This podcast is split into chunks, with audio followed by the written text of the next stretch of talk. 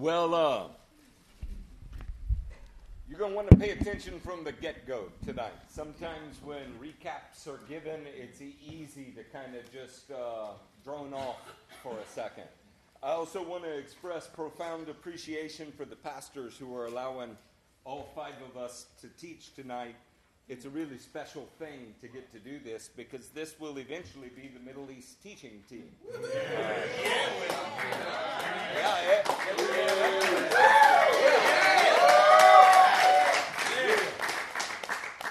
So tonight will be our third night in Jeremiah 30 and 31. We've, uh, we've intentionally divided these sections over a total of five nights for two specific reasons. The first one is in today's environment, the term newer covenant or new covenant is almost universally misunderstood. This is because the original context for which the term was created and made in has been stripped away, and ancillary benefits have been emphasized as if they were the primary text. In case you missed that, to put it bluntly, the new covenant is usually seen as a Gentile Christian thing. This is an incorrect view and is the direct result of selective reading, improper emphasis, and downright historic faithlessness. Secondly, the reason that we're taking five nights to cover this information is simply that it's precious to us, and we wanted to spend five nights on it. we happen to believe that the faithfulness of our Father and the compassion that He displays towards Israel will inspire and engender proper understanding of what us mysterious Gentile graft-ins have come to share in. Mm. And we think that's important. So let's take some time and review some of the things that you have gleaned so far in our last two nights. As an overview of the material, we told you that it was similar to statements made by Charles Dickens in the classic novel A Tale of Two Cities. Charles Dickens writes, It was the best of times. It was the worst of times. It was the age of wisdom. It was the age of foolishness. It was the epoch of belief. It was the epoch of incredulity. It was the season of light. It was the season of darkness. It was the spring of hope. It was the winter of despair. Now, as we read chapters 30 and 31, we encouraged you to remember the absolute dismal setting that they were taking place in so that you could fully appreciate the hope that is being conveyed by Jeremiah through these times. As we finished Jeremiah 30, verses 1 through 11, in our first week, night number two came along, which was last week, and we began with the following recap. It's seven items. Number one is that we discovered connections between the name of God and the nature of His Word in verses 1 through 3. Amen. This was to illustrate that God does not change or modify his word or promises any more than his own character can be changed or modified. And secondly, we also discovered the book of consolation, Come a on. book within a book in verses one, verses one through three.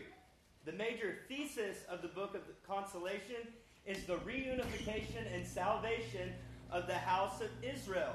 The new covenant must say must must. The new covenant must be seen in this context. Our third point of review was that we saw Jeremiah, who afflicted the comfortable, Yeah.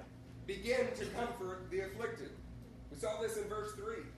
This highlighted the desire of God to perfect his people as a contiguous theme throughout the Older and Newer Testaments. That brought us to our fourth point of review, where we covered in great depth the certainty of the reunification of Israel and Judah as one restored nation.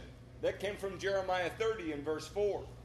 This is one of the primary promises of the newer covenant, and it cannot be redacted, reduced, or redefined simply because our present circumstances don't seem favorable to the completion of the promise. Right. We're not allowed to do that.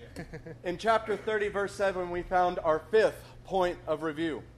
We were reacquainted with the unparalleled uniqueness of the time of Jacob's trouble. That's right. And the ancient nature of this prediction that goes as far back as Enoch, the seventh from Adam. Now, this was to free you from the natural desire, natural desire to see spurious fulfillments in historical events that do, in fact, have parallels. There are events in history that seem to have parallels to that. But from Enoch to Jude, the Bible promises that this labor will be unique in all of history and be followed by salvation of the nation of Israel in an equally unique way. Come on, somebody say hallelujah for that. Number six out of seven in our points of review. In verse 9, we discovered the intricate beauty of the David and David's son as king scenario. Yeah. And how Psalm 110, as well as the life of Solomon in 1 Kings, affects our understanding. This served to enrich your understanding of Yeshua's statement that one greater than Solomon is here. And last but not least, in verses 5 and 6, we reminded you of the pattern of prophetic progression that is so prevalent throughout the prophets. We first identified this pattern in Jeremiah 6. We have a slide to review that progression. In verse 22, you have an army attacking from the north. In verse 24, we have labor pains. And in verse 26, the mourning for an only son. As Peyton mentioned earlier, it is prevalent throughout the prophets, not just Jeremiah 6. Should remember we surveyed this progression in several passages.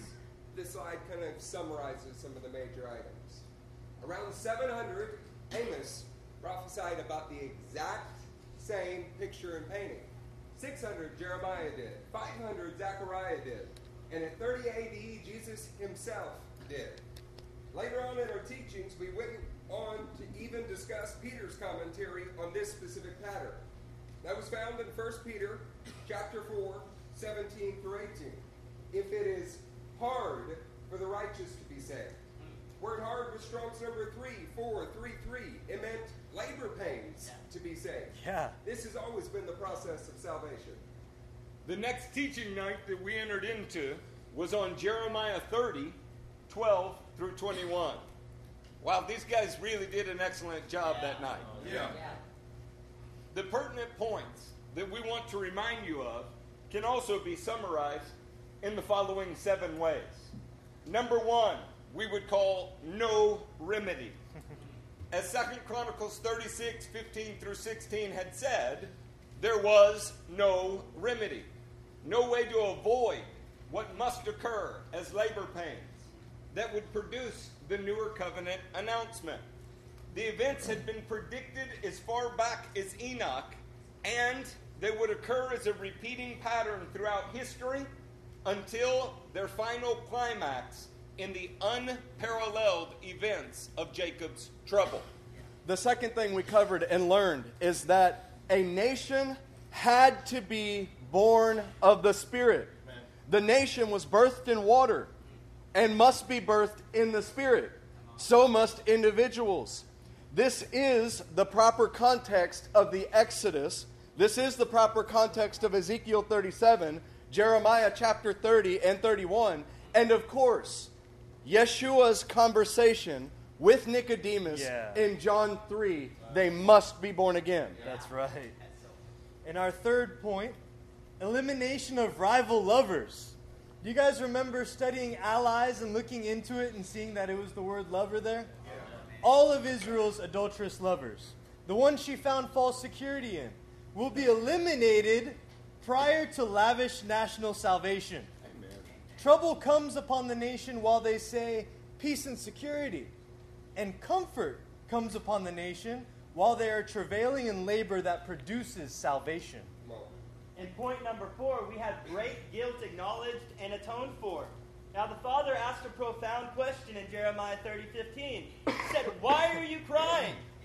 Of course, he knew the an- what the answer was, but he was looking for the national acknowledgement of guilt that must come prior to the salvation of the nation. Amen. So, subsequent to that national acknowledgement and future atonement, our fifth point of review was destruction of the destroyers.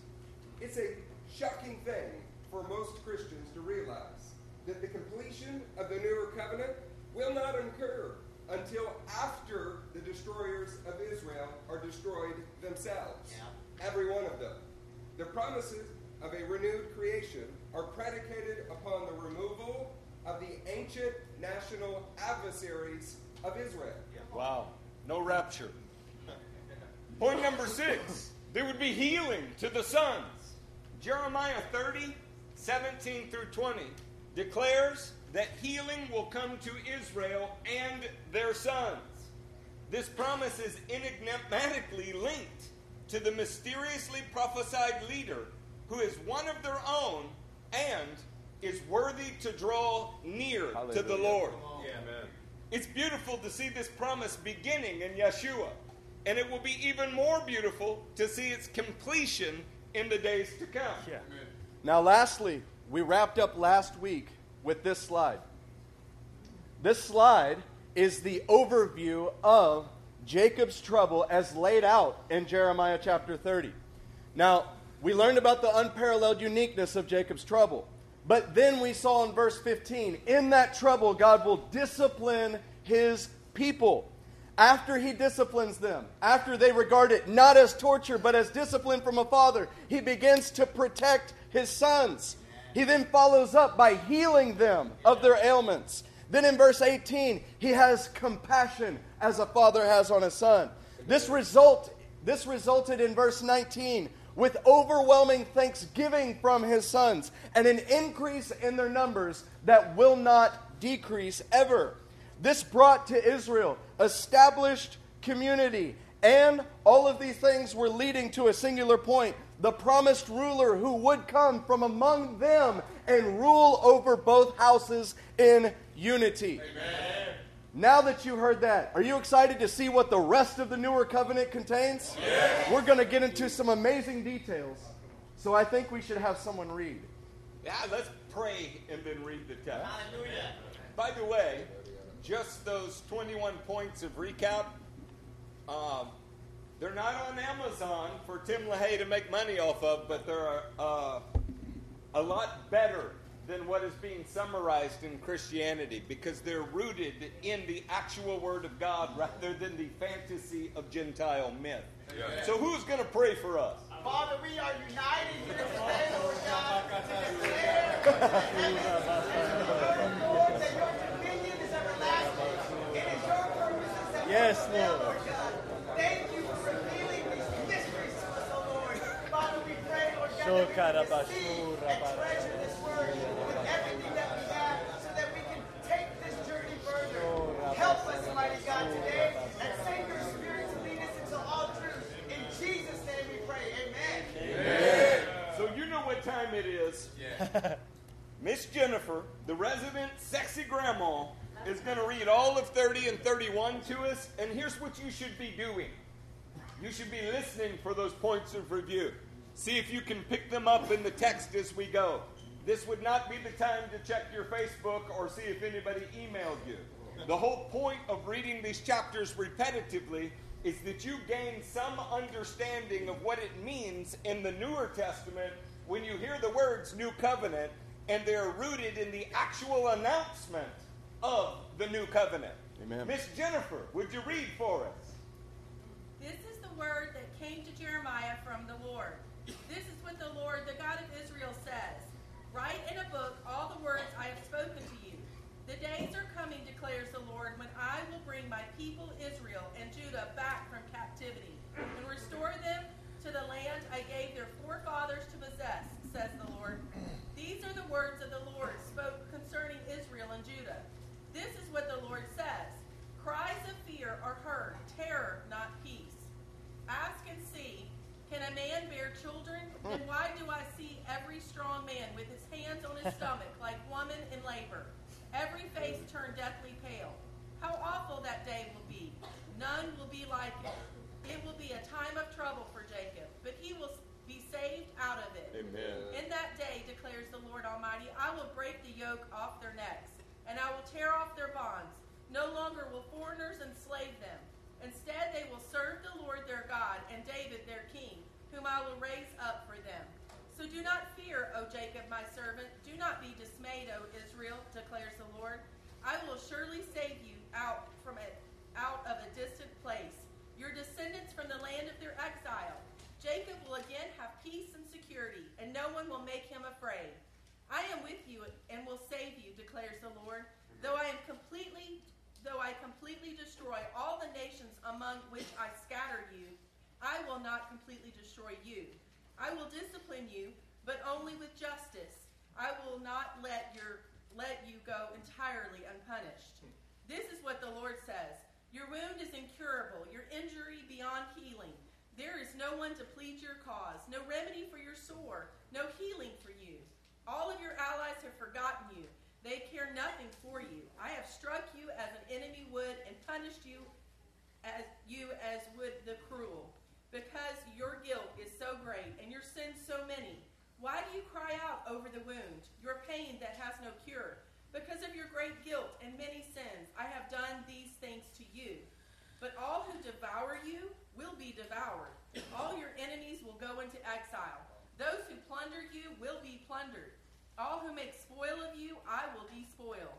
But I will restore you to health and heal your wounds, declares the Lord, because you are called an outcast Zion for, for whom no one cares. Hmm. this is what the Lord says I will restore the fortunes of Jacob's tent and have compassion on his dwellings. The city will be rebuilt on her ruins, and the palace will stand in its proper place. From them will come songs of thanksgiving and the sound of rejoicing. I will add to their number, and they will not be de- decreased. I will bring them honor, and they will not be disdained. Their children will be as in days of old, and their communities will be established before me. I will punish all who oppress them their leader will not their leader will be one of their own. Amen. Their ruler will arise from among them. I will bring him near, and he will come close to me. For who is he who will devote himself to be close to me, declares yeah. the Lord. Come on. So you will be my people, and I will be your God. See, the storm of the Lord will burst out in wrath, a driving wind swirling down on the heads of the wicked. The fierce anger of the Lord will not turn back until he has fully accomplished the purposes of his heart. In days to come, you will understand this. Amen. At that time, declares the Lord, I will be the God of all the clans of Israel, and they will be my people. This is what the Lord says The people who survive the sword will find favor in the desert. I will come to give rest to Israel. The Lord appeared to us in the past, saying, I have loved you with an everlasting love. I have drawn you with loving kindness. I will build you up again, and you will be rebuilt, O Virgin Israel. Again, you will take up your tambourines and go out to dance with the joyful. Again, you will plant vineyards on the hills of Samaria. The farmers will plant them and enjoy their fruit. There will be a day when watchmen cry out on the hills of Ephraim, Come, let us go to Zion, to the Lord our God. This is what the Lord says. Sing with joy for Jacob. Shout for the foremost of the nations. Make your praises heard and say, O Lord, save your people, the remnant of Israel. See, I will bring them from the land of the north and gather them from the ends of the earth. Among them there will be the blind and the lame, expectant mothers and women in labor. A great throng will return. Hello. They will come with weeping. They will pray as I bring them back. I will lead them beside streams of water on level paths where they will not stumble because I am Israel's father, and Ephraim is my firstborn son. Yeah. Hear the word of the Lord, O nations. Proclaim it in distant coastlands. He who scatters Israel will gather them Amen. and watch over his flock like a shepherd. For the Lord will ransom Jacob and redeem them from the hand of those stronger than they. They will come and shout for joy on the heights of Zion. They will rejoice in the bounty of the Lord, the grain, the new wine, and the oil, the young of the flocks and herd. They will be like a well watered garden, and they will sorrow no more. The maidens will dance and be glad, young men and all, as well as old. I will turn their mourning into gladness. I will give them comfort and joy instead of sorrow. I will satisfy the priests with abundance, and my people will be filled with my bounty, declares the Lord. This is what the Lord says A voice is heard in Ramah, mourning and great weeping, Rachel weeping for her children and refusing to be comforted because her children are no more. This is what the Lord says Restrain your voice from weeping and your eyes from tears, for your work will be rewarded, declares the Lord. They will return from the land of the enemy, so there is hope in your future, declares the Lord. For your children will return to their own land. I have surely heard Ephraim's mourning. You discipline me like an unruly calf, and I have been disciplined. Restore me, and I will return, because you are the Lord my God. Amen. After I strayed, I repented. Amen. After I came to understand, I beat my breast. I was ashamed and humiliated because I bore the disgrace of my youth. Is not Ephraim my dear son, the child in whom I delight? Though I often speak against him, I still remember him. Therefore, my heart yearns for him. I have great compassion for him, declares the Lord. Set up road signs, put up guideposts, take note of the highway, the road that you take. Return, O Virgin Israel, return to your towns. How long will you wander? O unfaithful daughter, the Lord will create a new thing on earth. A woman will surround a man. This is what the Lord Almighty, the God of Israel, says When I bring them back from captivity, the people of the land of Judah and its towns will once again use these words The Lord bless you, O righteous dwelling, O sacred mountain. People will live together in Judah and all of its towns, farmers and those who move about with their flocks. I will refresh the weary and satisfy the saint. At this I woke and looked around. My sleep had been pleasant to me. The days are coming, declares the Lord, when I will plant the house of Israel and the house of Judah with offspring of men and of animals, just as I watched over them to uproot and tear down, and to overthrow, destroy, and bring disaster.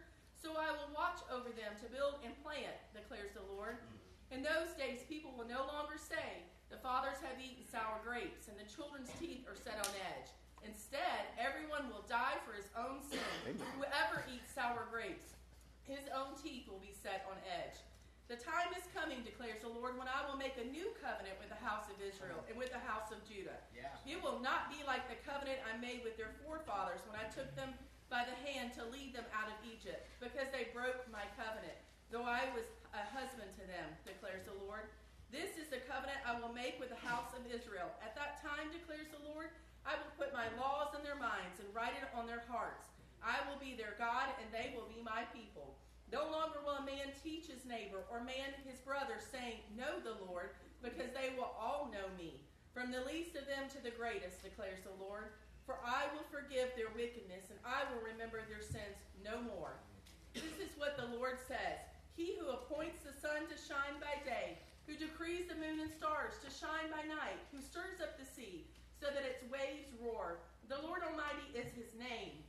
Only these decrees vanish from my sight, declares the Lord. Mm-hmm. Will the descendants of Israel ever cease to be a nation before me? This is what the Lord says Only if the heavens above can be measured and the foundations of the earth below be searched out, I will reject all the descendants of Israel, because all they have done, declares the Lord. the days are coming, declares the Lord, when this city will be rebuilt from the tower of Hanel to the corner gate. The measuring line will stretch from there straight to the hills to the, of Gareb and turn and then turn to Goah. The whole valley where the dead bodies and ashes are thrown, and all the terraces out to the Kidron Valley.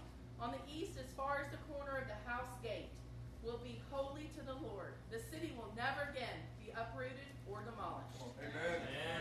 After reading these two chapters again tonight, it's not hard to imagine how excited we are to teach these chapters with you tonight. We're going to start in Jeremiah 30 and verse 22. But before we do, just want to say these two chapters are some of the most studied and some of the most debated chapters in the Word. If you go and you dive into these and you read commentaries and you see what other people have said, there are so many different opinions about what is going on in these two chapters.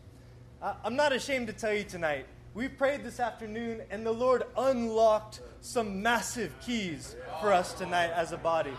I am oh, it's going to be good! Are you guys ready to get into verse 22? Yeah. Come on, Linton. So you will be my people, and I will be your God. it is true that based on this verse, Paul as well as the other apostles, they had a revelation that this statement includes the mysterious Gentile Graftins and sound biblical hermeneutics demand that we not elevate the sod beyond the peshat. Mm. So they were able to see wow, this is not just Israel, this is also a mystery that the Gentile Graftons were able to be included in God's people. But us tonight, we want to make sure that we lay the foundation the way that it needs to be laid in sound biblical hermeneutics. Are you guys ready to do that with us? Yes. Who are the people in the Peshat sense, is the question here. Israel. Deuteronomy 32, verses 9 and 10, is the first scripture that we want to read regarding this topic. It says, For the Lord's portion is his people, Jacob, his allotted inheritance. In a desert land, he found him, in a barren and howling waste. He shielded him and cared for him. He guarded him as the apple of his eye. The mysterious inclusion of others cannot render these words meaningless. It makes far more sense to read this in the Peshat. Come on, Acts 1 students. Oh, and then, after you read it in the Peshat, then consider additions. The people of Israel are the inheritance, even if others may be included. This is profound when considering that this is the point of the newer covenant. Yeah. What we're speaking about right now is the point of the newer covenant. It's in these chapters in Jeremiah, and the point is the salvation of Israel. Amen. Always centered around Israel. Let's unpack another one. This is Deuteronomy chapter 7 and verse 6. For you are a people holy to the Lord your God. The Lord your God has chosen you out of all the people on the face of the earth to be his people, his treasured possession. The inclusion of Graftons does not change the root of the promise. I'm going to say that again. The inclusion of Graftons does not change the root of the promise. No amount of Graftons would literally fulfill the peshat of this verse. Yeah. Israel must be his treasured possession, even if others like Ittai are included. Amen. And let's hear it in the prophets. Malachi 3, verse 17. They will be mine. Yeah. Says the Lord Almighty. In the day when I make up my treasured possession. I will spare them, just as in compassion a man spares his son who serves him. Israel will experience the compassion of the Father as a nation altogether. Ooh. A generation called all Israel will be spared yes. as sons of God. Amen. El Shaddai, the God who is enough, says so in the Peshat, and he will provide for it. I want to read to you again from the prophets. We've taken two from the law, two from the prophets. There'll be two from the writings. We're now in 1 Kings 8 52. May your eyes be open to your servant's plea and to the plea of your people, Israel. And may you listen to them whenever they cry out to you. For you singled them out from all the nations of the world to be your own inheritance. Mm. Just as you declared through your servant Moses, when you, O sovereign Lord, brought our fathers out of Egypt. The first thing that I want you to notice is that Solomon said, whenever they cry out, not if ever they cry out. This is because Israel will cry out to Amen. the Father. Amen. They'll do it while they're travailing in labor, and that labor will give birth to the inheritance of God, namely Israel, a prince with God. Amen. This is the point of the new covenant. As we move on to the writings, you noticing how many passages say the same thing? Yeah. We handpick these passages out of hundreds in the Tanakh. This is the overwhelming proof these hundreds of passages that this is what God is saying. First Chronicles 17 22. You made your people Israel your very own forever. Yeah. Amen. And you, O Lord, have become their God. Oh, now, David, who's writing this, the man who had a heart like God, declared that Israel is God's chosen forever. You're going to love me forever? Yep. Now, in this passage, when it says they have, he has become their God, you remember the Hebrew word hayah? The word that's three different tenses all at the same time? Uh-huh. That is the word for have become. The Father has become, He is becoming, and He will become their God yet again. This is true no matter how many Graftons are privileged to share in the process. It is true for Israel first and foremost, and we get to be a part of that. Wow.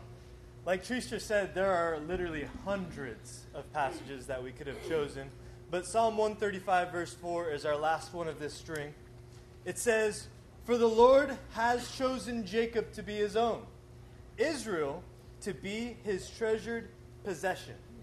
The fact of Israel's national destiny is dem- demonstrable on every page of your Bible. Israel is to be his treasured possession.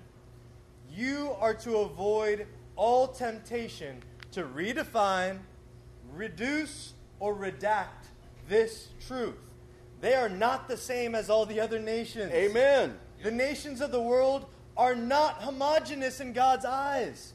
He chose Jacob as his treasured possession. He chose Israel as his people. One nation as the apple of his eye that he chose for himself. I love what Nick said that Israel's national destiny is demonstrable on every page of the Bible. Yeah. The Newer Testament writers took it for granted that you read the Older Testament and understood this. Yeah. Uh, they, uh, they understood that you would understand it when they wrote it. You should remember that the LXX wording carries over into the Greek New Testament. Hmm. We have a slide for you with 1 Chronicles 16 13. Yeah. It reads, Seeds of Israel, his servant, sons of Jacob, his chosen. Say chosen. Chosen. Now, the Hebrew word chosen is replaced by the Greek word for elect.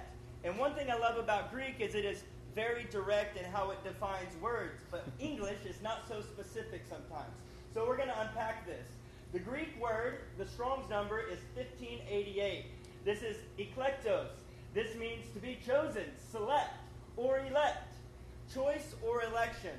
This involves thoughtful or deliberate consideration. Wow. Ooh. In the 39 books of the Tanakh, elect refers to Israel. Israel. And the Newer Testament, New, Newer Testament writers use the word elect in the same way to refer to Israel. Let's look at a couple passages and plug in the word Israel where eklektos is used. How about Ephesians 1, verses 4 and 5? For he chose Israel. uh, in him before the creation of the world to be a holy and blameless in his sight. In love, he predestined Israel, to be adopted as his sons through Jesus Christ in accordance with his pleasure and will. How about 2 Timothy 2, verses 8 through 10? Remember Jesus Christ, raised from the dead, descended, descended from David. This is my gospel for which I am suffering, even to the point of being chained like a criminal. Hmm. But God's word is not chained. Therefore, I endure everything for the sake of Israel, that they too may obtain the salvation that is in Christ Jesus with eternal glory. Are you following this? Let's do one more. The Romans 11 28. As far as the gospel is concerned, they are, en- they are enemies on your account. But as for Israel, as far as Israel is concerned, they are loved on account of the patriarchs. Man. Patriarch. Saints, isn't that beautiful? Yes. When we begin to approach the New Testament with the mind of the original audience, it unlocks all kinds of things. Yeah. Speaking of which, we're going to pick up in verse 23 and go through 24. Oh, it's about to get really good, saints. Oh, See, the storm of the Lord will burst out in wrath, a driving wind swirling down on the heads of the wicked. The fierce anger of the Lord will not turn back until he fully accomplishes the purposes of his heart. In days to come, you will understand this. Mm-hmm. And it's difficult to articulate how much we just covered in those two verses. but we're going to do our best to show you. The coming of the Lord is a storm. A, a storm throughout the Tanakh and the Newer Testament. It is a common misconception, see floating around in church art, that Jesus is returning on white, fluffy clouds. Ah, I'm blinded. It's so white. Just like lily white Jesus. Wrong. like the Stay Puft Marshmallow Man. we are going to give you a sizable, somebody say sizable. Sizable. Scripture string to that effect in just a minute. But first, I want you to consider a few things before we dive into that scripture string. The Lord said He will accomplish the purposes of His heart. He has made them clear since He founded Israel. It's important that we understand those purposes because He's saying, I will bring it about. Yeah. Lord said that this would be understood in the days to come. Hmm. You ever looked at a child and say, You'll understand when you're older?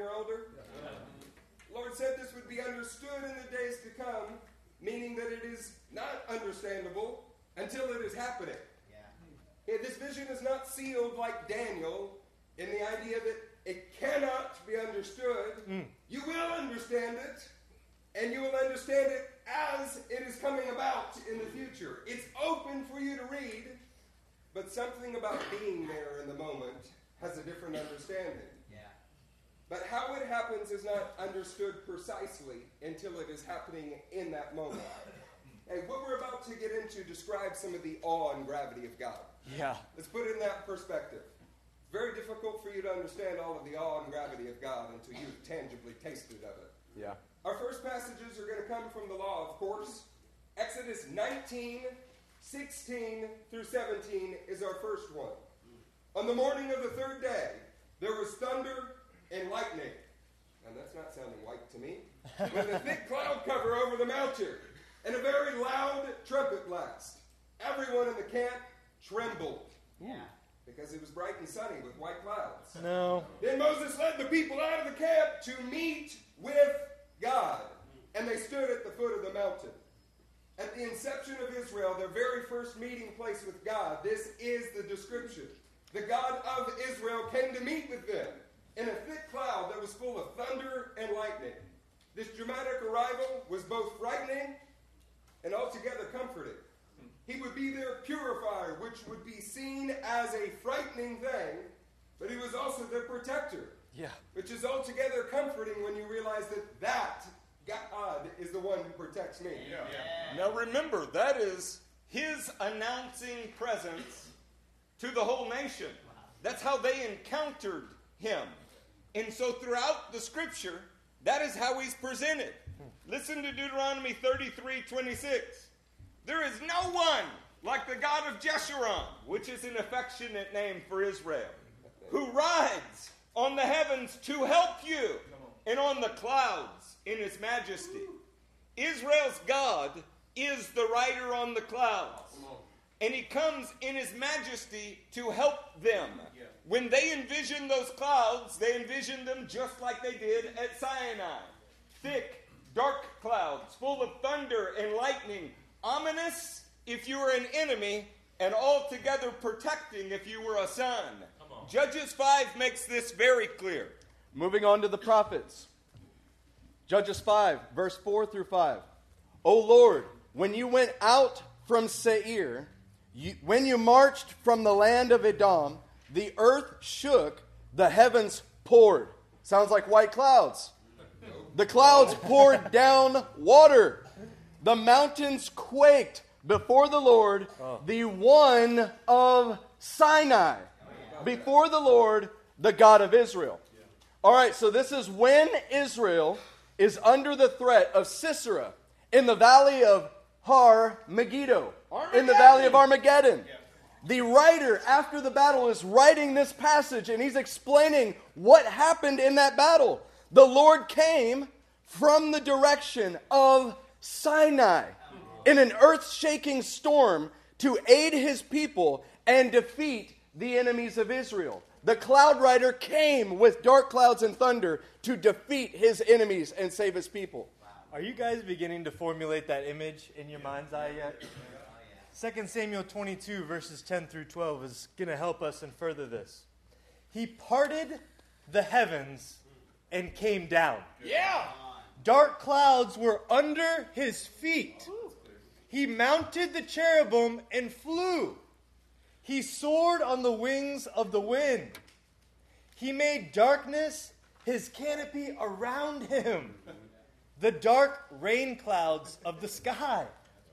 Wow, that furthers that image for us, doesn't it? Yeah. There's a consistent view here of the Lord coming to the rescue of Israel, and that he's riding the clouds of heaven in an overwhelming storm to defeat Israel's enemies. Let's move on to the writings. This is Psalm 97, verses 1 through 5. Mm. The Lord reigns. Yeah. Let the earth be glad. Let the distant shores rejoice. Amen. Clouds and thick darkness surround him. Wow. Righteousness and justice are the foundation of his throne. Fire goes before him and consumes his foes on every side. Wow. His Flamethrower. lightning lights up the world. The earth sees and trembles. The mountains melt like wax before the Lord, before the Lord of all the earth. Yeah, amen. The storm of God is viewed as revelation and deliverance for his people, but destruction for the national adversaries of Israel. This imagery, imagery is replete throughout the Psalms. If you've ever sang the song, Blow the trumpet in Zion, Zion, well, you were singing about this without knowing it. Here's the text of the song, uh, the scripture that it was taken from. This is Joel 2, 1 through 2. Blow the trumpet in Zion. Sound the alarm on my holy hill. Let all who live in the land tremble, for the day of the Lord is coming. It is close at hand. A day of darkness and gloom, a day of clouds and blackness. Oh, Yeah. Like dawn spreading across the mountains, a large and mighty army comes. Such as never was of old, nor ever will be in ages to come. Notice that the coming of the Lord is in a storm, such as never was of old, Ooh. nor will be in ages to come. Man, we're here to tell you that Jacob's trouble is not the only thing that is unparalleled. Wow. This is an unparalleled event in history, and it did not occur under Antiochus or Titus hmm. or any other Gentile power that tried to stomp out God's people. We will prove that to you in just a minute, but for now, just humor us. Consider it as a future event. Amen. That this storm hasn't already taken place. Just take it for granted for a little while that what was being described in the prophets is in a future context. Yeah. At the risk of sounding redundant, we're going down this path because unfortunately, this is not how most Christians understand the coming of the Lord. You won't meet anyone who understands this hardly. This is because the Newer Testament takes it for granted that you have already understood this concept prior to reading their writings. Wow. Can we give you another prophet? Yes. Then we're going to get you into the Newer Testament where you'll wake up and you'll go, oh, wow, I've been misreading that.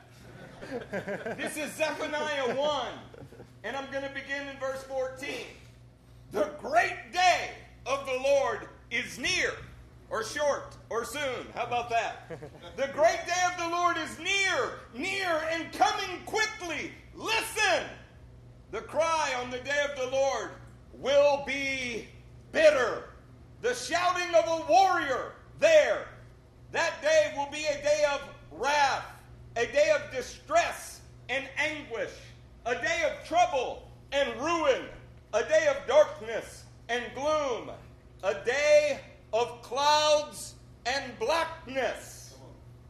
You should be getting the idea that God coming on the storm clouds of heaven is a scene of warfare. Yeah. A day of retribution for the hostile national enemies of Israel.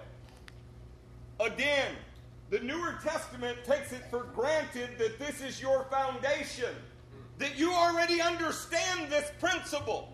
So when the Newer Testament mentions coming on clouds, this is the imagery that the Newer Testament takes for granted you already understand. Wow. All right. The Brit Hadashah, Matthew 24, verse 30. At that time, the sign of the Son of Man will appear in the sky, and all the nations of the earth will mourn. Wow. They will see the Son of Man coming on the clouds of the sky with power and great glory. So the question here is why are the nations mourning? Well, it's not because God is coming out of the blue, clear sky talking about true love. It's because the God of Israel has come on the storm clouds of heaven to protect his inheritance. Now, if you're a Jew in the first century, connect this for a second. You already know that 2 Samuel 22 says, God is riding on the clouds. But when Yeshua says, You will see me riding on the clouds, what is he saying there? Let's move to Matthew 26, verse 64. Matthew 26, this chapter, and this particular portion of the chapter, is the place where Jesus is on trial before the resurrection. And before we read verse 64, you have to understand something. He's talking to the high priest, the high priest who knew the Torah, the high priest who knew the Tanakh, the high priest who knew what the coming of Messiah was going to look, what it, how it was going to look, that it was going to be dark, that it was going to be daunting, a great storm. With that in mind, listen to what Jesus says to the high priest. Tell us plainly if you're the Messiah. yes, it is as you say, Jesus replied. But I say to all of you, in the future, you will see the Son of Man sitting at the right hand of the Mighty One and coming on the clouds of heaven. He's saying, I'm the Son of Man, and I'm the one that's going to be coming back. That's me. You better watch yourself. You know, knowing what you know now, doesn't that sound like an extraordinary threat from Jesus? That's exactly what it was. I bet you've never seen that before. Hey, are you guys learning something? Let's go ahead and go on to the New Testament prophets in Revelation 1 7. It says, Look, he is coming with the clouds, and every eye will see him, even those who pierced him. And all the people of the earth will mourn because of, because of him. So shall it be. Amen. This imagery throughout the Tanakh is replete in the book of Revelation. What is important for you to grasp is the events that are in parallel with the coming of the Lord on the clouds. They are to protect Israel. But wait, there's more. Let's go to Ezekiel 34. Do y'all want more? As we go to Ezekiel 34, it is our last passage this evening on this subject, so I don't mind making you wait just a second. Remember what we just read in Jeremiah prior to starting this stream. Jeremiah is seeing the storm of the Lord and describing it. Jeremiah may not have had the insight that came later, but doesn't this give you an idea of what he was glimpsing of, what he was seeing for Israel as a holistic unit in that moment? Here Ezekiel 34, which is another prophet in a similar time frame describing these events. I'm going to pick up in verse 12. As a shepherd looks after his scattered flock, mm. when he is with them, so will I look after my sheep. I will rescue them from all the places where they were scattered. On a day of clouds On a day of what? Clouds. And darkness, Huh. I will bring them out from the nations and gather them from the countries. Plural. and I will bring them into their own land. I will pasture them on the mountains of Israel, in the ravines, and in all the settlements in the land. Since the context here of what we're describing is of a scattered flock being brought out of the plural nations, out from the country specifically to the land of Israel. How can we say this is Antiochus or Titus? No. I asked you that question earlier. This could not have been a fulfillment of the coming of the Lord. What is being described here is nations and countries and the storm of God approaching from in the sea. Because when he comes on those storm clouds of heaven, he is also regathering all of his people, Israel, from the countries from which they've been scattered. That has never happened. The day of clouds initiates their national deliverance, their per- permanent settlement in the land, and as we mentioned to you last week, a new heart that is inclined to follow him. Now, when you're thinking about this, say, but wait a minute, there's so many parallels with Antiochus. Couldn't that have been it? No, because there was not a storm cloud coming of the Lord that resulted in the regathering of all of Israel into the land with new hearts never to be uprooted again. But wait a minute, didn't Titus set up standards in the temple? Couldn't that have been it? No, because after Titus, they were scattered, not gathered. Well, wait a minute. Couldn't the repatriation of Israel have been this in 1948? No. Where is the video of the storm clouds of the Lord coming to protect and save his people? These are patently ridiculous ideas that are not just limited to preterists. This is how you sell books to the whole world that are not based in truth.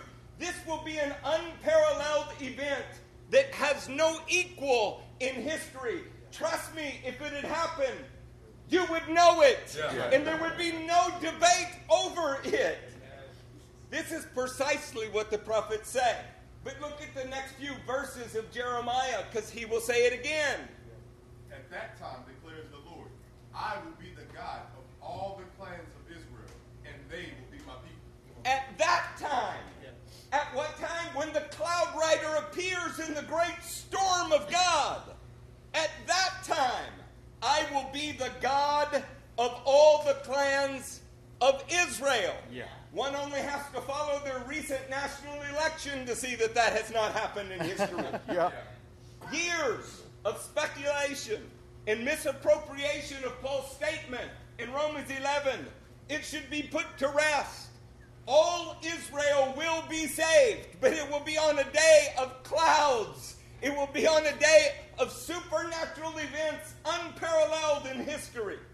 Look, Jeremiah is going to go on to describe the process of this salvation of Israel journey, what their national destiny is going to look like, and it is the predicate for the completion of the new covenant. So you should be supremely interested in this. All right, let's get verse 2. This is what the Lord says. The people who survive the sword will find favor in the desert.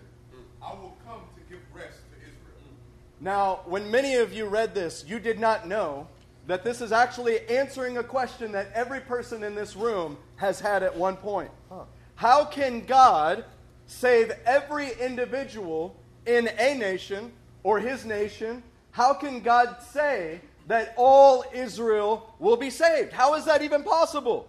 Well, the answer is right here in verse 2. The answer is that he is saving those who have survived the labor pains and the sword.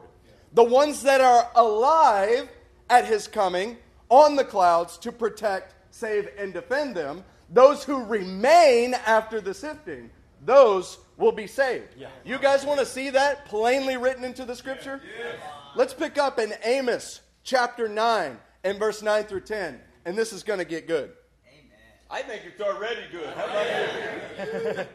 How about you? It's been an action packed 53 minutes. If you're bored, I don't know, you should try Buddhism.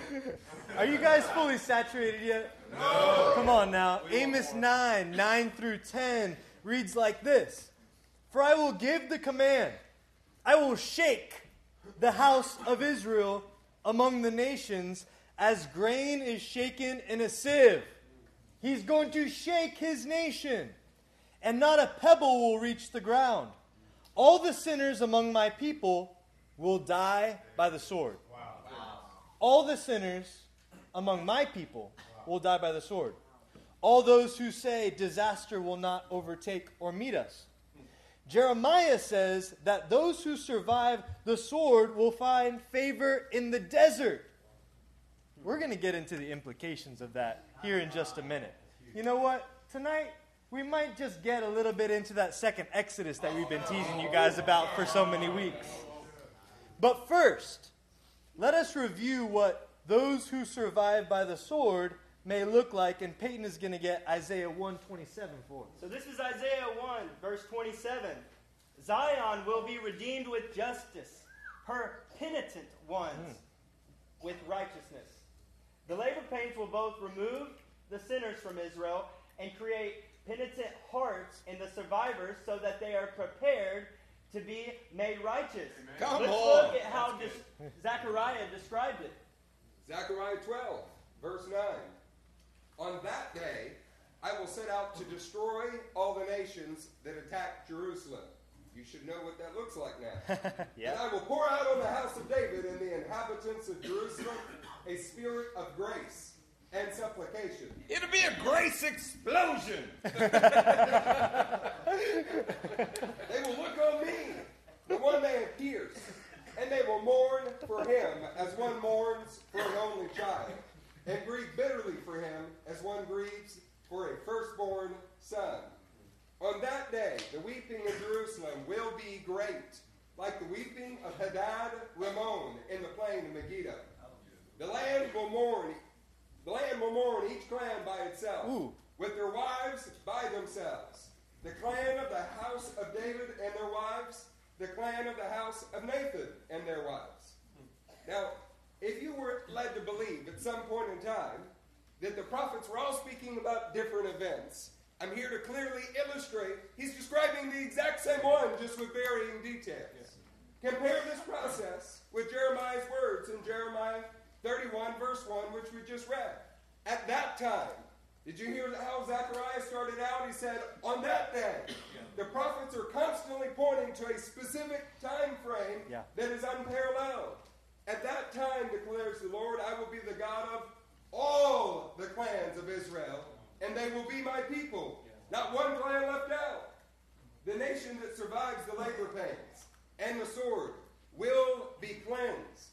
A spirit of grace and supplication is poured out. Penitent.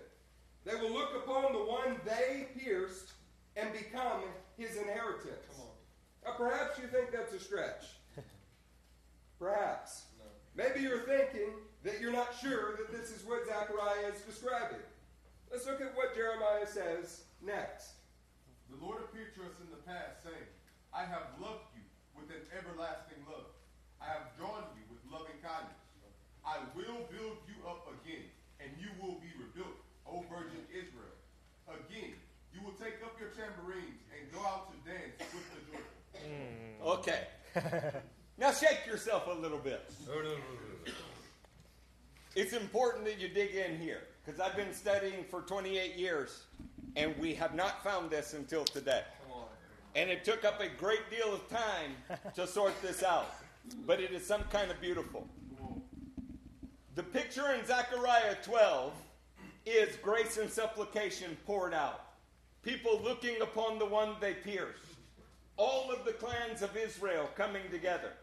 The picture in Jeremiah 31 is the same picture, but we get crystal clear HD quality picture in this verse.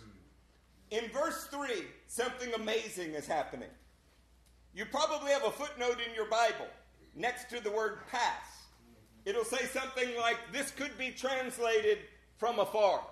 We want to show you how the LXX reads here, and not just one copy of the LXX, all copies of the LXX. This is Jeremiah 31 3 in the LXX. The Lord at a distance shall be seen or looked upon by him, saying, Affection with an everlasting, I loved you. On account of this I drew you for pitying. The Lord at a distance shall be looked upon by him, Israel. Yeah. Take that in for a minute as you look at the slide. The Lord shall be seen or looked upon, and the Lord will be saying something. I have loved you with an everlasting affection. Putting together Yes. what you've learned from Zechariah and Jeremiah. A fountain is open that cleanses the clans of Israel. The Lord appears. They see the one that they have pierced. And he says to them, I have loved you with an everlasting love. Uh, I want to show you the LXX translated by Lexham. Some brothers in this church helped me buy a copy. It's readily available in Logos. I want you to catch this because it gets very, very precise and very good. So, the Lexham copy, if we have that on a slide, there we go. The Lord appeared to him from afar. I have loved you with an everlasting love. Therefore, I have drawn you in compassion. For I will build you, and you will be built, O Virgin Israel. You will seize your tambourine, and you will come out with an assembly of people having fun. now, it's important that you get something. Because if you have footnotes in your Bible, if you have commentaries on your shelf, they're probably wrong. There are translations and commentaries. They obfuscate this truth. They read the pronoun him as if it were Jeremiah. That position is untenable. I want to show you what this verse would look like if that's true. It's our next slide. The Lord appeared to Jeremiah from afar. I have loved you, Jeremiah, with an everlasting love. Therefore I have drawn you, Jeremiah, in compassion. For I will build you, Jeremiah, and you, Jeremiah, will be built, O virgin Israel. That is an absurd idea that is incongruent with the text, since the text clearly identifies who he's talking to. Yeah. Virgin Israel. Justin's going to read you the passage with Israel as the antecedent to the pronoun him. And get this, you're catching the other half of the picture of what happens in Zechariah 12. When they look upon the one they pierced, now we have his dialogue to them. All right. The Lord appeared to him, Israel, from afar. I have loved you, Israel, with an everlasting love. Therefore, I have drawn you, Israel, in compassion. For I will build you, Israel, and you, Israel, will be built, O virgin Israel. You see how that fits when you begin to understand the right pronoun being addressed? Now, as beautiful as the truth that Israel will be looked upon, they will look upon the one they have pierced and have him speak to them, as beautiful as that is, what he says here is even more beautiful. He calls them a virgin. Does anybody see that as a little bit ironic? Given the previous chapters detailing their prostitution, You're given like a camel sniffing whore, he said. This is crazy. Unless Unless the only way that Messiah can call them, O Virgin Israel, is if Zechariah is right in what he says, mm. that they will be cleansed prior to looking upon the one they pierced. That's Yeah. Look, we don't want you to lose continuity with the text that we are studying tonight. That's good. So look at the screen for a minute to grasp something for our next point. So good. It says, At that time, declares the Lord, I will be the God of all the clans of Israel, and they will be my people. This is what the Lord says The people who survive the sword will find favor in the desert. I will come to give rest to Israel. The Lord appeared to us from afar, saying, I have loved you with an everlasting love. I have drawn you with loving kindness. I will build you up again, and you will be rebuilt, O Virgin Israel. Again, you will take up your tambourines and go out to dance with the joyful or have a little bit of fun. Isn't anybody interested in those tambourines and fun? Well, the Lord is drawing upon the imagery of the original Exodus and saying, again, again, there will be favor in the desert. Again, you will take up tambourines. Again, again, again, this will happen. it's gonna happen again. So, we're going to go through a scripture string and we're going to lay out some things that have to do with the original story of Exodus and what we're seeing in Jeremiah. The first passage we are going to start in is right after the first Exodus, Exodus 15, verse 2 through 3. This is going to begin to lay some of the groundwork for again. And what we want to do is we want to read through some of the key points of the first Exodus, starting in Exodus chapter 15, and we want to highlight some of the main thematic elements and things that actually happened in Exodus 15, and then we'll begin to dive into the scripture and see what the second one might look like. Exodus 15, 2 through 3. The Lord is my strength and my song. He has become my salvation. He is my God, and I will praise him, my Father's God, and I will exalt him. The Lord is a warrior. Yeah. The Lord is his name. We're obviously speaking about the original Exodus here. where Israel, they were covered in the blood of the Lamb. Then they passed through the waters of the Red Sea, just like baptism. Born of water. On the other side, they were singing this song from Exodus 15 He has become my salvation. And the Lord is a warrior, the Lord is his name. They're singing this song to their king. Exodus 15, verses 13 through 14, we can see this Exodus account goes on to include a promise. Verse 13. In your unfailing love, you will lead the people you have redeemed. Come on. In your strength, you will guide them to your holy dwelling. The nations will hear and tremble. Anguish will grip the people of Philistia. The Lord's love would be unfailing. Come on, somebody. Come on. He would lead his people to the holy dwelling. And at the same time, anguish would grip the nations. Let's look at what happens next in Exodus 15, verse 17. You will bring them in and plant them on the mountain of your inheritance. Wow. The place, O Lord, you made for your dwelling. The sanctuary, O Lord, your hands established. The Lord will reign forever and ever. Amen. When Pharaoh's horses, chariots, and horsemen went into the sea, the Lord brought the waters of the sea back over them. But the Israelites walked through the sea on dry ground. Oh, listen up. Then Miriam, the prophetess, Aaron's sister, took a tambourine Uh oh. in her hand, and all the women followed her with tambourines and dancing. Miriam sang to them, Sing to the Lord, for he is highly exalted. The horse and its rider he has hurled into the sea. Then Moses led Israel from the Red Sea, and they went into the desert. Desert. Now, we're not going to teach them verse 27 tonight, but there is a shadow and type that leads to the salvation of the nations subsequent to the salvation of Israel. Mm-hmm. Now, Jeremiah is being told that these events will repeat again in some form. Hmm. I want to read that to you one more time as we throw that slide on the screen. It's important that you grasp these details because we're about to build on them in a huge way.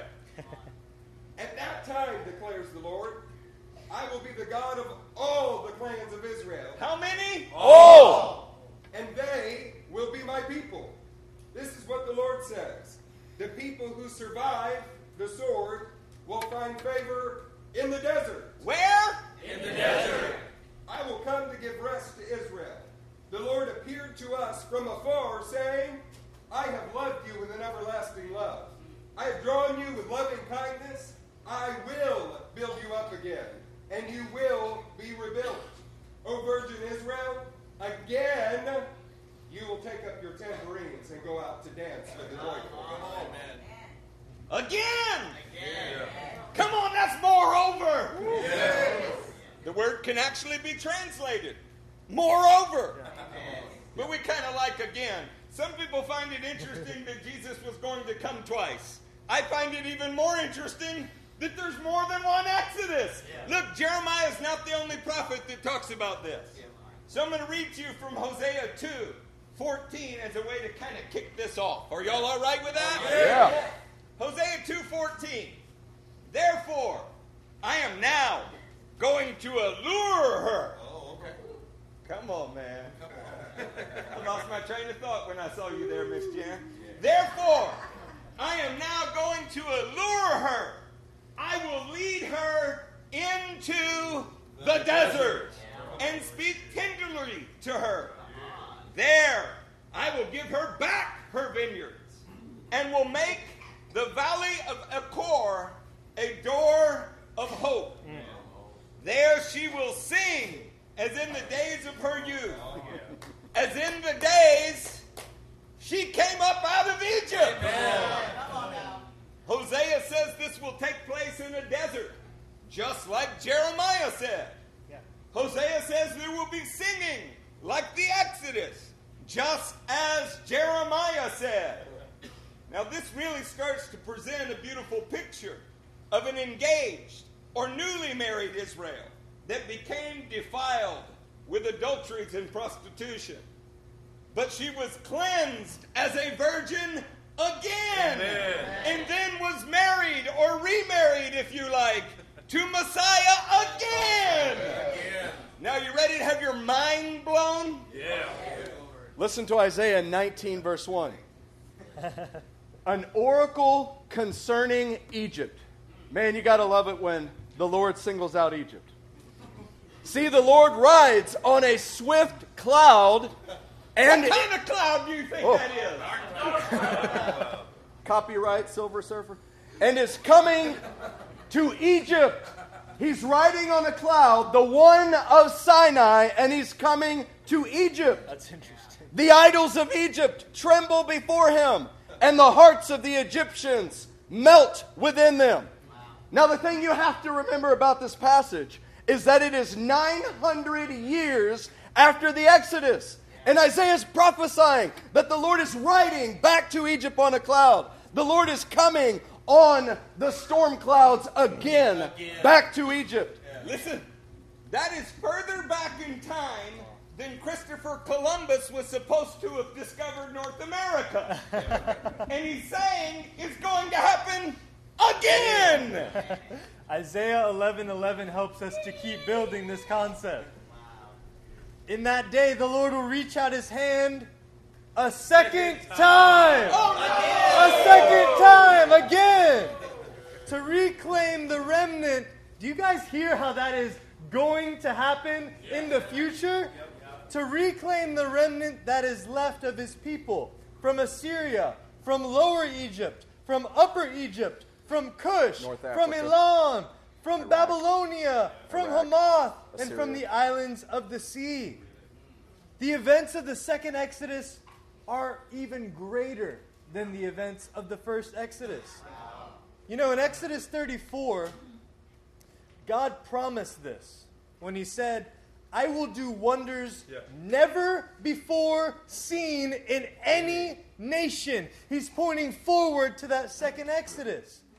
That was also after Israel had broken the law. Yeah. A terrible time in Israel's history. But what happened? They put the restored law into the ark of his testimony. He etched the tablets again and put them in the ark of the testimony. Again, Isaiah is writing almost 900 years after the first Exodus. Did y'all think that was cool? well, the next verse is even better. This is Isaiah 11, 15. The Lord will dry up the gulf of the Egyptian sea with a scorching wind. Oh, He will whoa, slice. He's, he's going to split it? Peyton, did you say he's, he's going to split it? It sounds like he's going to dry it up. He's going to dry the whole thing up. Even better. Even better. And he will sweep his hand over the Euphrates River. Wow, two bodies of water. Two, he will break it up into seven streams so that men can cross over in sandals. Hey, I'm not as fresh on my history. Did that happen during Antiochus Epiphanes? No! Did that happen during Titus's siege in AD 70? No! When Ben Gurion declared the nation of Israel a national entity, did this happen then? No! Then it must still be in our future. If you were partial something, you must be more partial now than you used to be. For us in this room, this should be blowing your mind. The Word is showing us something that is incredible, and I'm incredibly excited about it. Let's go on to verse 16. Yeah. There will be a highway for the remnant of his people. Remnant of his people Yeah. that is left from Assyria, as there was for Israel when they came up from Egypt. That's in the first time. That sounds very clear to me.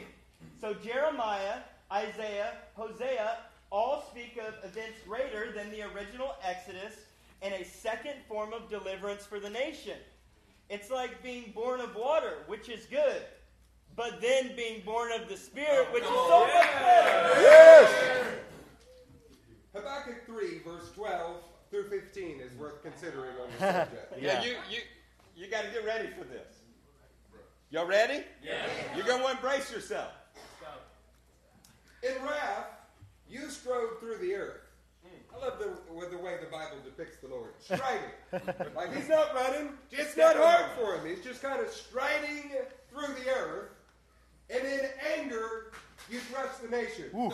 So while you were taking a walk in your dark storm cloud, you also threshed the nations. You came out to deliver your people. Wow. So apparently, they needed deliverance from the nations, plurally, to save your anointed one, as in your chosen, elect Israel. You crushed the leader of the land of wickedness. Oh, yeah. I don't feel like I need to elaborate on that. You stripped him from head to foot. Anybody with a more literal translation, it might say something like, You cleaved him from his face to his thigh. kind of like he, well, he, he waylaid him. Yes. Now, in the prophets, they often contain little songs. Selah. Yeah! You crushed him and stripped him bare and left him there. Yeah, praise break! Habakkuk just did a little dance here before he moves on. Now he's going to depict how he does it. With his own spear, you pierced his head. When his warriors stormed out to scatter us, Israel. gloating as though about to devour the wretched who were in hiding, you trampled the sea with your horses Uh-oh. churning the great waters. Look, in recap of what we just read, Habakkuk is writing around the time of Jeremiah. He's forecasting the threshing of the nations, the crushing of the leader of the land of wickedness, and the deliverance of God's people, the anointed nation Israel. Now, interestingly, at the end, he mentions the trampling of the sea as in the first time the Israelites were brought out. It will be like the first Exodus, except that much greater. Aren't you glad we're not selling commentaries? That you get this stuff for free? Listen to what Zechariah 10, beginning in verse 10, says. Oh. I will bring them back from Egypt. Just in case you didn't know, Zechariah comes after the first Exodus. I will bring them back from Egypt and gather them from Assyria. I will bring them to Gilead and Lebanon, and there will not be room enough for them. They will pass through the sea of trouble. Whoa. The surging sea will be subdued because he's going to dry that puppy up. and all the depths of the Nile will dry up. Wow. Assyria's pride will be brought down, and Egypt's scepter will pass away. Look, after a while, these verses, when they become rather compelling, even if it's a new idea to you. The newer covenant is prefaced with the Exodus, which will be repeated in some form or fashion a second and greater time. Perhaps that uh, that may cause you to read Oh my. Luke 9 in an entirely new light. You're all going to want to turn to Luke 9 where you can make a notation in your Bible. All right, so say there when you are there. Luke chapter 9, verse 30 through 32. This is the transfiguration. Two men, Moses and Elijah. Unknown figures in history. They appeared in glorious splendor, talking with Jesus. They spoke about his departure, which he was about to bring to fulfillment at Jerusalem. Now, catch something here. Yeshua is talking. By the way, Yeshua is the writings in bodily form, talking with the embodiment of the law and the prophets about his departure, which he was about to bring to fulfillment. Now, most read this as his crucifixion, but the actual word describing the topic of their conversation in Greek is illustrated on this slide. 1841, Exodus. Exodus, a going out. Talking about Exodus. He, they are talking about the Exodus. Now, if you're asking, why is he talking about Moses? Why is he talking to Moses and Elijah about the Exodus? Well, it pretty much makes sense, doesn't it? Because Moses led the first Exodus. Elijah was there at Mount Sinai, and Jesus will be there riding on the clouds in the fulfillment of it all. Oh. Can you see the beauty in that? Yes. Look, we're going to pick up in verse 5. Now that was better than y'all have acted like it was. They spoke about his upcoming exodus, which he was about to bring to fulfillment at Jerusalem. Meaning he starts in a place, wherever he chooses to start, as he gathers his people, the fulfillment and the destination would be in Jerusalem. Isn't that interesting? Doesn't that follow the narrative? Let, let me, let me jump in Come on, on. this for a second. You've been taught for a couple thousand years all that needed to be done was done at the cross, and praise God for the new covenant. I'm not perfect, I'm just forgiven. Most everything in that statement is wrong. I mean, most, most everything in that statement is wrong. Jesus initiated something that has not yet come about fully.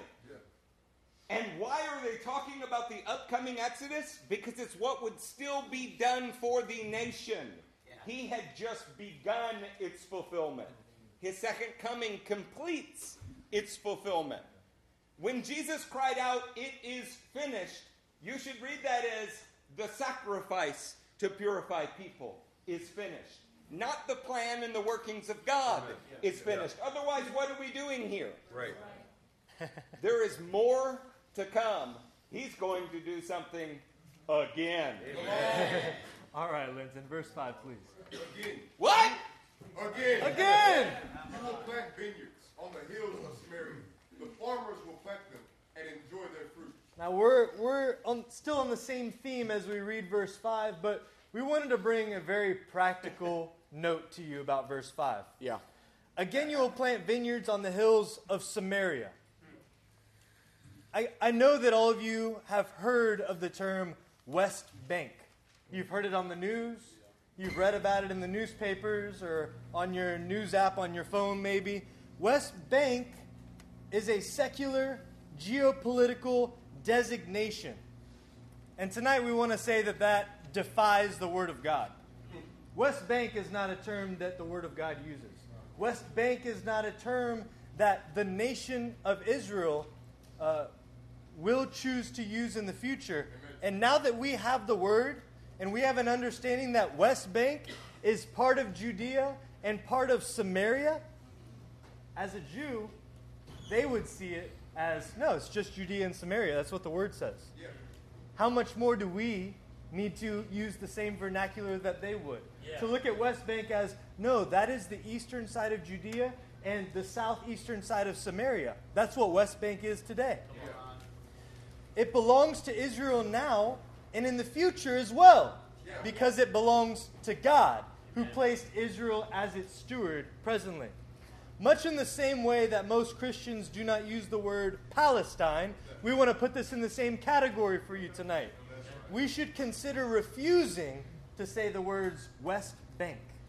Amen? Amen. Before we move to verse 6, this meeting started in a, in a home.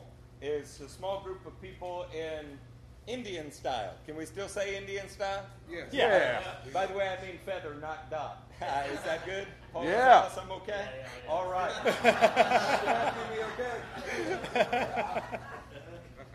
So while we're sitting here, my wife just looked up at me, and my eyes are always trained on my wife, and she's like, I'm confused. Jen, did you have a question? Just ask it, baby. That's why we're here.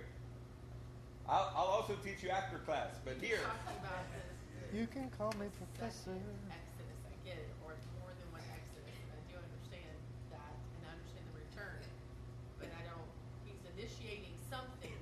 Jesus is initiating something, and the fulfillment of it will come. And I understand that part, but I'm still kind of confused, or it's cloudy with that Yes. bringing it together. All of what she said is true.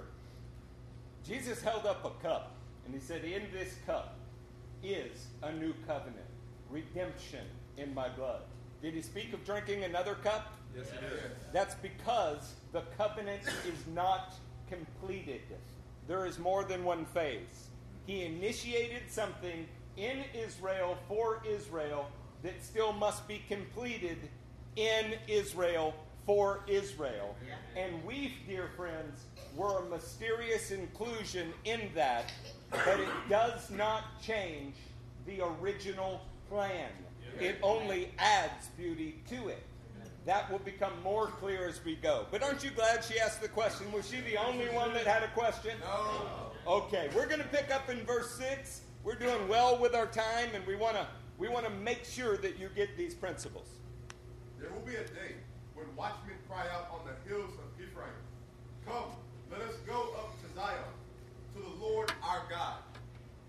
This is in context of the reunification of the houses of Israel as one people. Say one people. One people. Now, men here of the northern tribes are coming back to Zion. Amen. The miraculous part of this is that they were thought to be the furthest from the Lord. But here, he is saying that they will be brought back to Zion. Let's go to verse 7. This is what the Lord says Sing with joy for Jacob, shout for the foremost of the nations. Make your praises heard and say, O Lord, save your people, Come the on. remnant of Israel. Ah, come on. This is the original house of Jacob. All 12 sons rejoicing together, all 12 tribes returning in unification to become the foremost among all nations. Not subservient to any, the apple of his eye united. The tribes thought to be the hardest to regather are addressed in the following verses. Those of you who feel distant from God, take some heart in his ability to restore as we keep moving. And remember, we are in the book of consolation within Jeremiah that announces the new covenant. These are all things that the new t- covenant must accomplish, or else it's not the new covenant. Yeah. Y'all understand that? Yeah. Yes. Okay, let's pick up then in uh, verse 8. See, I will bring them from the land of the north and gather them from the ends of the earth. Among them will be the blind and the lame, expectant mothers and women in labor. A great throng will return. They will come with weeping. They will pray as I bring them back. I will lead them beside streams of water on a level path where they will not stumble. Because I am Israel's father. Yeah. Ephraim is my firstborn son. Come on. Man, if you thought that God as the Father was a New Testament theme, you ought to rethink that. In God's view, Ephraim is not a separate people, but instead is being reunified with his brothers, who collectively are the firstborn nation and son of God. That's something that the new covenant has to accomplish. Verse 9 said, I will lead them beside streams of water on a level path where they will not stumble. I can't tell you how provocative that is, but I can show you. We have a slide from Isaiah streams of water. Wow! In Isaiah 11, remember, we read it earlier. In the day, in that day, the Lord will reach out his hand a second time to reclaim the remnant that is left of his people from Assyria, from Lower Egypt, from Upper Egypt, from Cush, from Elam, from Babylonia, from Hamath, and from the islands of the sea. Verse 15 The Lord will dry up the gulf of the Egyptian sea with a scorching wind. He will sweep his hand over the Euphrates River. He will break it up into seven streams so that men can cross in their sandals. there will be a highway, kind of like an Isaiah 35 highway, which also, by the way, is in the desert. There will be a highway for the remnant of his people that is left from Assyria, as there was for Israel when they came up from Egypt. Jeremiah 31, 8 through 9 depict a future return from the northern lands where Israel travels by streams of water because God turned the Euphrates wow. into seven streams. Wow. Isaiah depicts a second return from Egypt and Assyria in the north, Egypt in the south, Assyria in the north, where the Egyptian sea is dried up and the Euphrates River, the north, is broken into streams. Guys, this hasn't happened in history, and it's a part of the new covenant. What? The prophets are painting aspects of the very same picture. They all happen to look an awful lot like a second Exodus. Now, we're going to pause here for just a second and reason with our friends who are looking at us a little bit like a monkey stares at a computer. Mouths gaping wide, flies and gnats circulating. New ideas are hard. And they're hard because they make you think. And they challenge your previously held positions. I understand. In truth, we've been wrestling with this for six months. We've been working through it. So we're presenting it as if it's easy and it's obvious. But the truth is, we've been working diligently behind the scenes. We want you to know that the selfish nature of our generation and the ignorance of the generations that have gone before us have reduced Christianity to help in this life and heaven in the next. And none of that is true. That is not the biblical picture at all. We have raised our hands in meetings and desired just to go to heaven when we die and called that the new covenant. You know what's wrong with that? The term new covenant is taken directly from the context that we are now reading. Yeah. So when the new covenant is announced, the only context that can rightfully be associated with it are the chapters of Jeremiah surrounding it. Hence, five nights on Jeremiah 30 and 31, so that you might understand what it is that you have come to share in. Namely, the reunification of Israel, the salvation of Israel, and the global regathering of Israel while God treads out the enemies of Israel. That is what we have come to share in. Yeah. In all theology that points in another direction is maybe well meaning, but is completely errant. And it was mostly derived from the time period in history when it didn't look possible because Israel was not a nation. But in our time, God has made it easier for us faithless people, and He has made His nation again so that you might see as the day draws near what must happen in the new covenant. Yeah. Now, I want to be there. I want to be there. You know, Charles Spurgeon got some things very wrong about the law. He called it a terrible uh, dispensation, a terrible time of terror. But you want to know what Charles Spurgeon did say? He said, If I could live at any time in world's history, I would want to see the bride of Israel reunited with her groom. Now, you, you have to picture what it'll be like when we are there assembled and we are seeing them seeing afar the one that they have crucified. And he is calling them, Virgin Israel, I have cleansed you. Yeah. The reason we're learning what we're learning tonight is so that we can stand with Israel, understand what's going to happen, and be included in that. Yeah. That he will speak to us. We are a virgin with them. You now know something that is the product of three decades of study. When they look upon the one they pierced, we know what he will say to them. That's awesome. That's I have loved you with an everlasting love. My God, is that good? Yeah. Tell me that doesn't refresh your soul. Hey, would you like to hear a preamble in the new covenant addressed directly to the Gentiles? Yeah. Oh yeah, this is this is our instruction book right here. You're about to get it in verse 10. Hear the word of the Lord, O nations. Proclaim it in distant coastlands.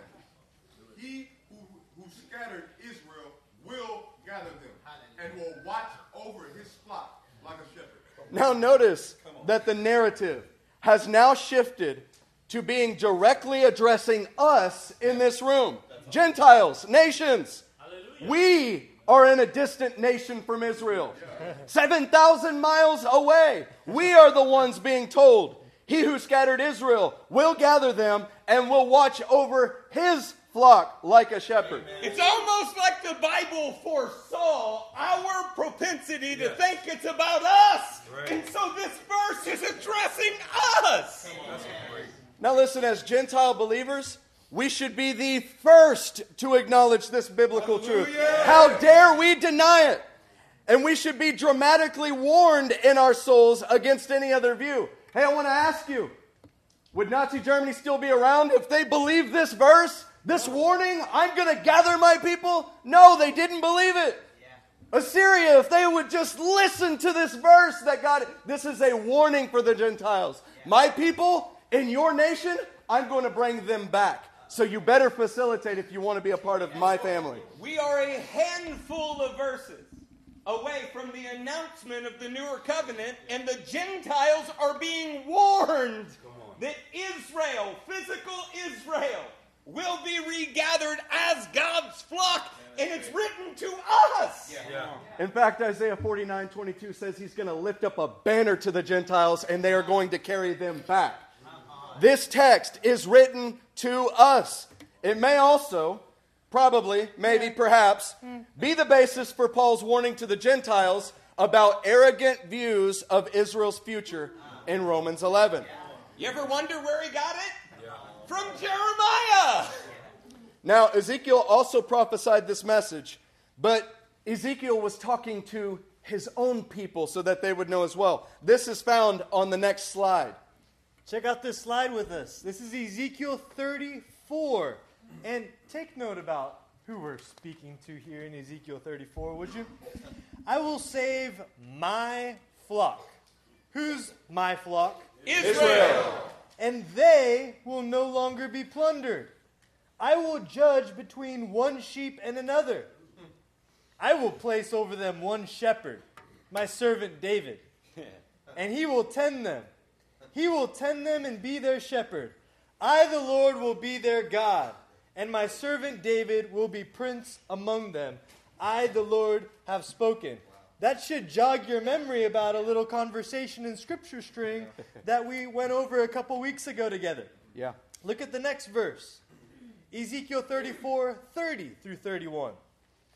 Then they will know that I, the Lord their God, am with them, and that they, the house of Israel, Just in case we, we got lost somewhere in this. all of Israel, both parts of Israel, the culmination of Israel, are my people, declares the sovereign Lord. You, my sheep, the sheep of my pasture, are people, and I am your God, declares the sovereign Lord. We're not going to go in and repeat the David or David's son teaching that we did a couple weeks ago. You That should was- go back and listen to it, though. Yeah. that was night one, and I have a feeling that some of you might need to jog your memory on that scripture string. But clearly, God will place a good shepherd over his sheep, Amen. and his sheep are the entire house of Israel.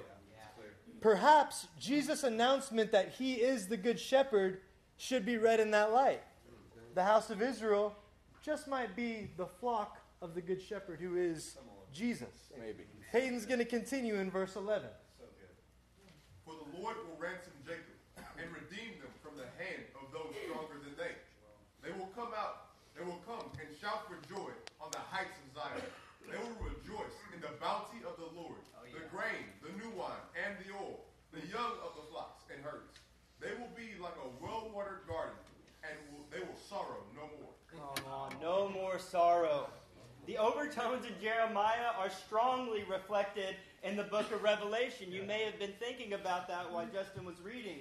Much like the newer covenant, these promises have Israel as the recipient, and it was a surprise that anyone else could have the privilege of participating in them. Consider Revelation 21, verse 2, and we have a slide for that. as we put this slide on the screen, you've always considered Revelation a Newer Testament book. And so you've always put yourself as the subject of Revelation. And so when you see a new Jerusalem and new things happening and Jesus coming back, You always put yourself in the center of that. As Peyton goes through these two passages, I want you to put Israel in the center of these passages. You're going to see some, some things in these passages that clearly delineate who we're speaking to. Come on, Revelation 2. I saw the holy city, the new Jerusalem, coming down out of heaven from God, prepared as a bride beautifully dressed for her husband. Come on. As I heard a loud voice from the throne saying, Now the dwelling place of God is with men, and he will live with them. They will be his people, and God himself will be with them and be their God. He will wipe every tear from their eyes. There will be no more death, or mourning, or crying, or pain, for the old order of things has passed away. We have something new on the way. Look at Revelation 22, verse 1. Then the angel of the Lord showed me a river of, of the water of life, as clear as crystal, flowing from the throne of God and of the Lamb, down the middle of the great street of the city. On each side of the river stood the tree of life, Like a well watered garden. like a well watered garden, bearing 12 crops. Twelve crops! Twelve! Twelve crops! Why were there twelve crops? Maybe the same reason that there are 12 tribes listed in the book of Revelation in the 6th and 7th chapter. Man, I think we're onto something tonight. And that tree is yielding its fruit every month. Praise God. And the leaves of the tree are for the healing of the nations. Come on, somebody. No longer will there be any curse. The throne of God and, the, and of the Lamb will be in the city, and his servants will serve him. Revelation presents the completed picture of the promises that originated in the book of Jeremiah. The 12 tribes of Israel were and are the recipients of these promises. It was a surprise that Gentiles could be included. We will be included with Israel, but never without Israel. Come on, included with Israel, but never without Israel. to understand anything written in the newer covenant, it's necessary to be familiar with its origin. In doing so, the people, plan, and place of God's redemption become more beautiful, not less beautiful. Amen. As we move on to verse 13, Ephraim is now back with the sons of Jacob as one nation, and all sorrow is gone. Verse 13 speaks of the result of the reunification. Brother Linton, we get 13 through 14 for me, brother. Then maidens will dance and be glad, young men and old as well. Wow, that doesn't sound like mourning to me. I will turn their mourning into gladness. Oh. I will give them comfort and joy instead of sorrow. All right, you hearing it?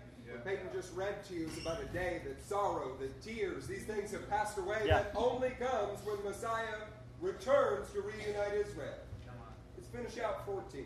I will satisfy the priest with abundance, and my people will be filled with my bounty, declares the Lord. Yes. I love the joyous note that we're able to end on this evening. In closing, there are three things that I want to do with you. I want to read a quote to you and remind you of the situation that Israel will be in, in both its joy and its difficulty. I want to point you towards the scriptures that we're coming to next Monday. And then, in very brief succession, I want to talk to you about you. Is that all right? Oh, the quote that we read beginning this evening was by Charles Dickinson. It was the best of times, it was the worst of times. It was the age of wisdom, it was the age of foolishness. It was the epoch of belief, it was the epoch of incredulity. It was the season of light, it was the season of darkness. It was the spring of hope, it was the winter of despair. We need to never forget verse 13 and 14. It is what Revelation is speaking about. It is where his people are headed. Is, uh, is Revelation 20 and 21 before the labor pains or after the labor pains? After. Yeah. There's a lot of difficulty. I'd love to skip to the birth. But the truth is, is there's a lot yet to go through. Oh, yeah. Tonight, we wanted to take time to emphasize the joyous end because the next things that we have to go through are difficult. Yeah. Monday, we pick back up with labor pains that are a part of the process of reaching what was just described. The prophets paint spiritual pictures of cyclical patterns so that each of us have multiple opportunities. All right, anybody in the room thankful for multiple opportunities? Yeah. Sometimes I don't get it the first time. But thankfully, the prophets paint multiple pictures, cycles, so that we can understand the message. Our prayer for this house is that you personally learn to discern the message, that your study is more than just a habit that you do because you're saved, but that you fall in love with the biblical story Amen. itself.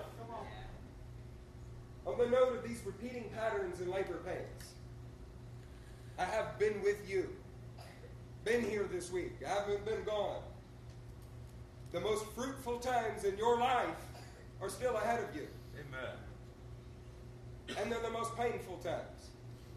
I want to remind you when these pastors are preaching on increase, that comes with opposition, we said. Yeah. Well, the most fruitful ministry you will ever do are while your children are sick. Amen. It's time that we lift up our eyes and understand what we're engaging in. How do you think that gospel writers, that the writers of the New Testament epistles are able to say things like, don't act as something surprising is happening to you. Don't be surprised, we must go through many trials. This is where we are. We are learning to walk in the pattern of the gospel more and more every day, and it results in opposition. I'm watching Nick have the best times in his life. Amen. Also, some of the hardest times in his life. Let's not think that's unique to Nick. Anybody else in the room been stirred by the previous weeks of sermon series? Yes. And also shocked at the painful reality that you've experienced on a Tuesday afternoon? Yeah. yeah. I see you, Marlon. That's not just Marlon. What it means to be fruitful in the kingdom is to learn to not only embrace the labor pains we are now experiencing, but long for the joy that is set before us and go headlong into them. I say, let there be healings. Yeah, I say, let there be sickness. It is our joy to produce life. for our King. Amen. Why did Jesus endure the cross? For the joy that before him. Why do you endure difficulties?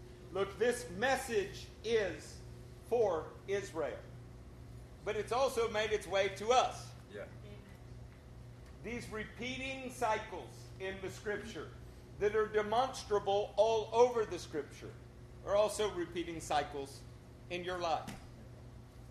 You can look back and see that difficult times, in fact, produce good things in you. Yes. Which means when you stand in difficult times, you learn to persevere because you know what they produce in you. Yeah.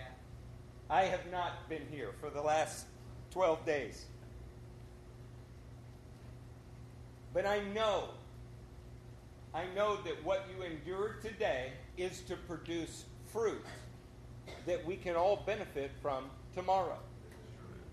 You know what happens when we do not learn from the cycle we're in? It just repeats again anyway. The only difference, it's not whether you'll repeat it or not. If you do well in it, it doesn't mean that you will not repeat it. It just means that when you learn to recognize these cycles, there's joy in it. Yeah. You know what is coming.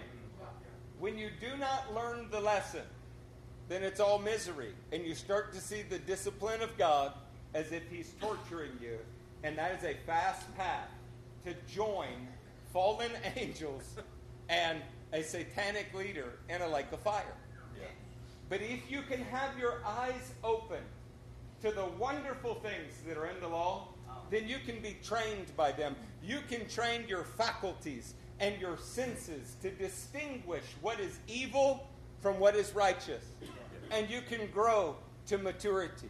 Amen. As we turn this meeting over to our pastor, our prayer for you is that you experience the joy of Yes. growing into maturity. Yes. And that only comes through going through cycles of difficulty. Yeah. Amen. Pastors, the meeting is yours. Oh man. I've got two scriptures that I want to share with you very quickly, and they both come from the final verse in a chapter. Um, Beth, put up Jeremiah 30 and verse 24. Um, what you'll find here is that in the days to come, you will understand this. what I would like to encourage you in significantly is that uh, I, I am standing here and I learned some beautiful things tonight that I've never heard, never seen. I've read these passages. I've been doing my homework. I've been reading them. I've actually been going over some of the exact same scripture strings. I, we were studying in Isaiah 11 today with my family. We, we were studying, we're trying to get this. And I learned things tonight that I've never heard of. I figure that if I really devote myself to this in the days to come, I'll even understand it. Can anybody be willing to join me in that pursuit today? Revelation 7 17.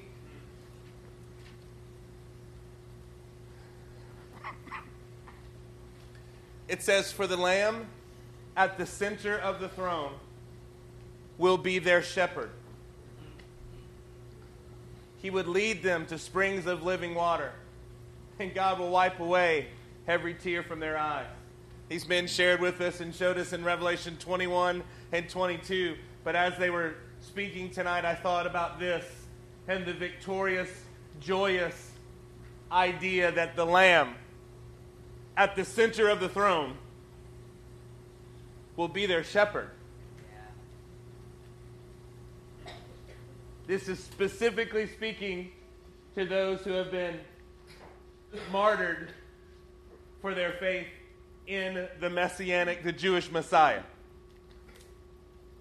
And he is speaking with those and saying, You've had difficulty, but now you're going to have joy because you're standing with me. I know how to shepherd you well. I know how to shepherd you not just in the good, I know how to especially shepherd you when things are difficult. This is the God that we serve. As you are pursuing Him this week, as you're pursuing to understand the things that these men have presented in such a fantastic fashion, you've got to remember that these difficulties lead you to a place where you understand Him as your shepherd Amen. better than you could have ever hoped to do. Because this is the aim and this is where we're heading. Amen. Let's stand to our feet.